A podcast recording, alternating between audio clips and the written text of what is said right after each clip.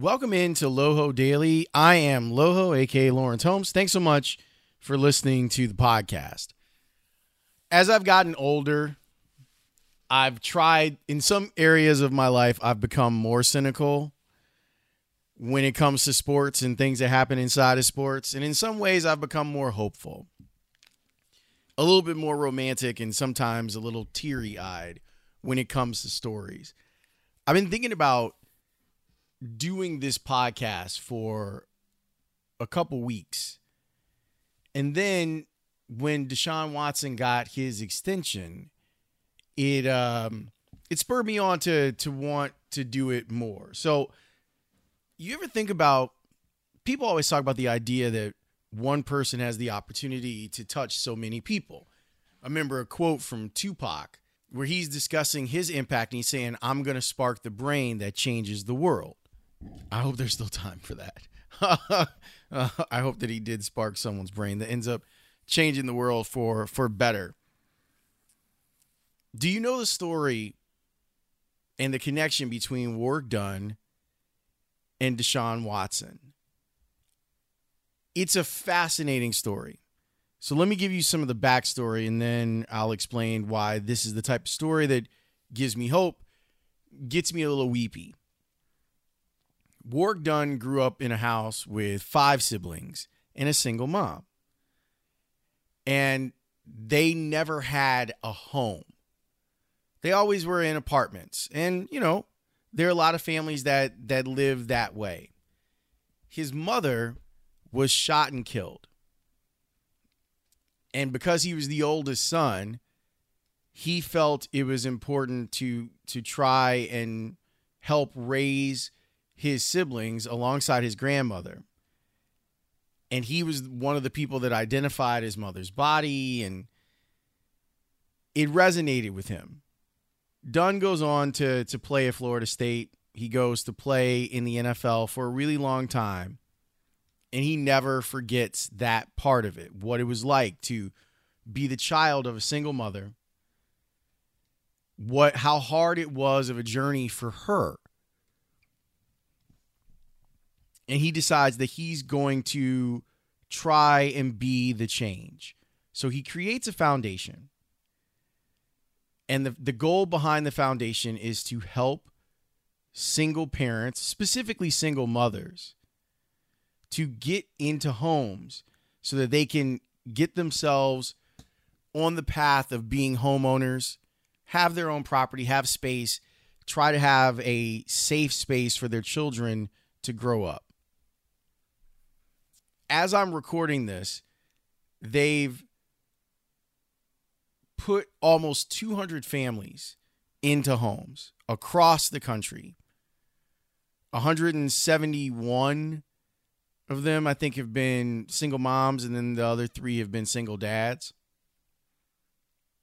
It's pretty crazy that he would make it his goal to try and help children that were in the same situation that he was, families that were in the same situation that his family was in when he was coming up. It's an honorable pursuit, and I, I think it's one of the best stories in the NFL where you're seeing a player and now a former player take it upon himself to try and make the world a better place and doing it one family at a time with Habitat for Humanity and them helping build things out. Here's where the connection comes in. Maybe you've seen the story, maybe you haven't. It's really remarkable. One of those families that Warrick Dunn helped out was Deshaun Watson's family he was living in an apartment. He and his family were living in an apartment in an area that wasn't great. Deshaun has described it as playing football with gangsters and drug dealers. And they ended up moving to, to Gainesville, Georgia, and they got a home. And Warrick Dunn was the person that helped them get their home. At the time, I think Deshaun was 11 at the time you're not thinking, oh, well, here's a guy who's going to go on and become one of the best quarterbacks in the NFL, who's going to go on and be one of the best citizens in the NFL. Warrick Dunn's not thinking that. He's thinking, oh, here's a family that needs a place to stay, needs a place to settle. And boom, here you are. This has lasting impact on Deshaun Watson. How he was going to grow up or the path that he saw himself growing up in versus what he ended up doing. He gets to this new neighborhood. He gets involved in, in, in football in the neighborhood. He becomes one of the best players in the Atlanta area, one of the top recruits in the country. He ends up going to Clemson. At Clemson, he becomes like the poster child for Habitat for Humanities and the Clemson students and, players are out there building a home for people in the off season. Then he gets drafted. And one of the things that when you start talking about like the concept of character, when you're talking about character for drafting players, it's clear that this guy's character is off the charts. So he he's a rookie now. You know, he he goes to Houston and Hurricane Harvey hits. It was devastating for the people in the the Houston area and the idea and the concept of him being displaced like i think that he understood that as well as anybody understood it. And so with the help of the organization because you know, by that point you you've signed a signing bonus you you have deals like he had some advertisers that he was working with at that point. I'm sure that there was money through like ea like all all sorts of stuff being a first round pick, you've got some money in the bank. When the first game checks come around, NFL players get paid throughout the season. It's not like us where you're getting paid every two weeks for 52 weeks. They get paid every week for the 17 weeks of the season. And then, you know, there's the negotiated postseason salary, like that sort of thing. Game checks are really important to NFL players, as you can probably imagine. It's part of the reason that back in 2011 they were taken advantage of in the collective bargaining agreement because there needed to be more guys who were saving their money and getting ready for the fact that there was going to be some labor strife. Watson sees the women that work in the the cafeteria at their facility in Houston and as you can imagine, like the players go in there, like they they got to eat, but someone's got to help take care of them. He donated his first game check back in 2017 to those women because he knew that they were in a similar place than what he was when he was displaced as a young man. This is from the Texans website. This is the moment when it happens. I feel good. I'm excited to do a little surprise uh, for the cafeteria ladies. That's been helpful for all of us. So it's gonna be cool. Hey, hey, how are y'all? For what y'all do for us every day and never complain. I really appreciate y'all.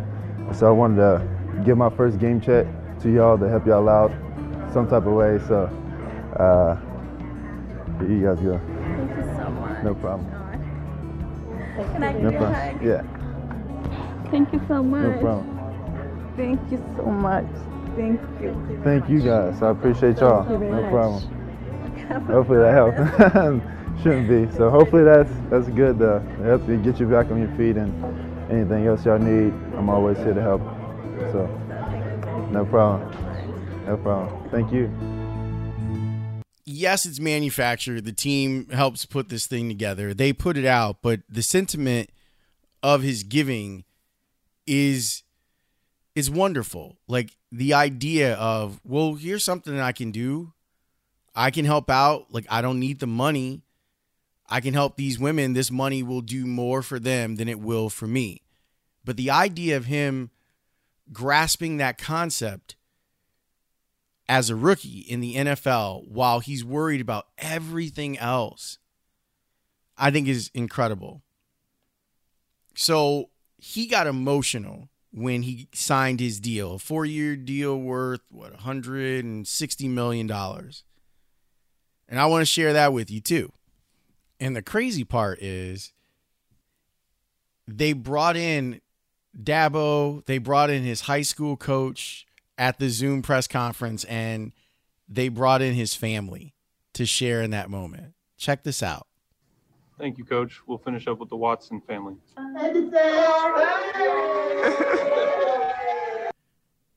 Your mama's so proud of you and for what you have become.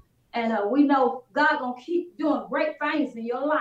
And you just live, honey, and be happy and accept whatever He bring your way, and just keep going. And we just want you to know we love you very Yes, much. We love you. You know I love y'all too. Love you. I'm proud of you. Thank you, thank you. Appreciate it. What's up, Junior? Look at him. He like the camera. So that was Deshaun's aunt who was talking for his mom. His mom has tongue cancer and she's blind and it's been a real struggle for their family for a really long time. And I thought that was um, I thought that was really wonderful. Really wonderful. The Texans outdid themselves with this press conference. I give them a lot of credit for that. And so what they did was they knew how emotional this was for Deshaun. So in the press conference, they were like, "We're going to take a break. We're going to be back in like 20 minutes, and then you can get on with the asking of questions." So let me go back. This was Deshaun talking about what it meant to him to get this contract and what it meant for him to have an opportunity to grow up and have the support of his family, of his neighborhood, of his coaches, and now of the Houston Texans.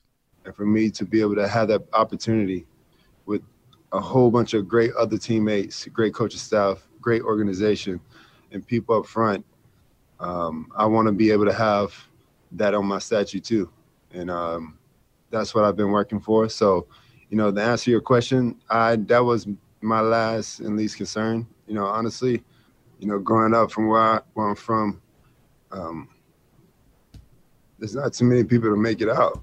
And so for them to, I mean, for them to just trust me, Mean, it means the most. So um, that, that's the biggest thing.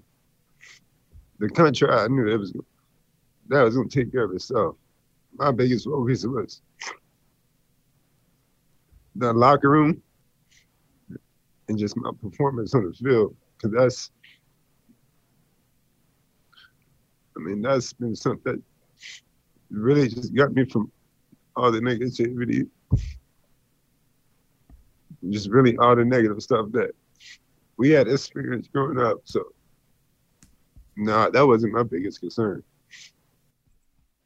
I mean, I know I'm putting you on a little bit of an uh, emotional roller coaster with this episode, and I apologize. I just felt like you needed to have a spotlight on it. Because think about it. Think about the impact that one person can have. The great thing about this is you know that he's going to do something good with that money. You know that he's going to do whatever he can to continue to take care of his family. And you know that he's going to put that money into the community of Houston and probably into the community of Gainesville, Georgia and wherever else it might be needed.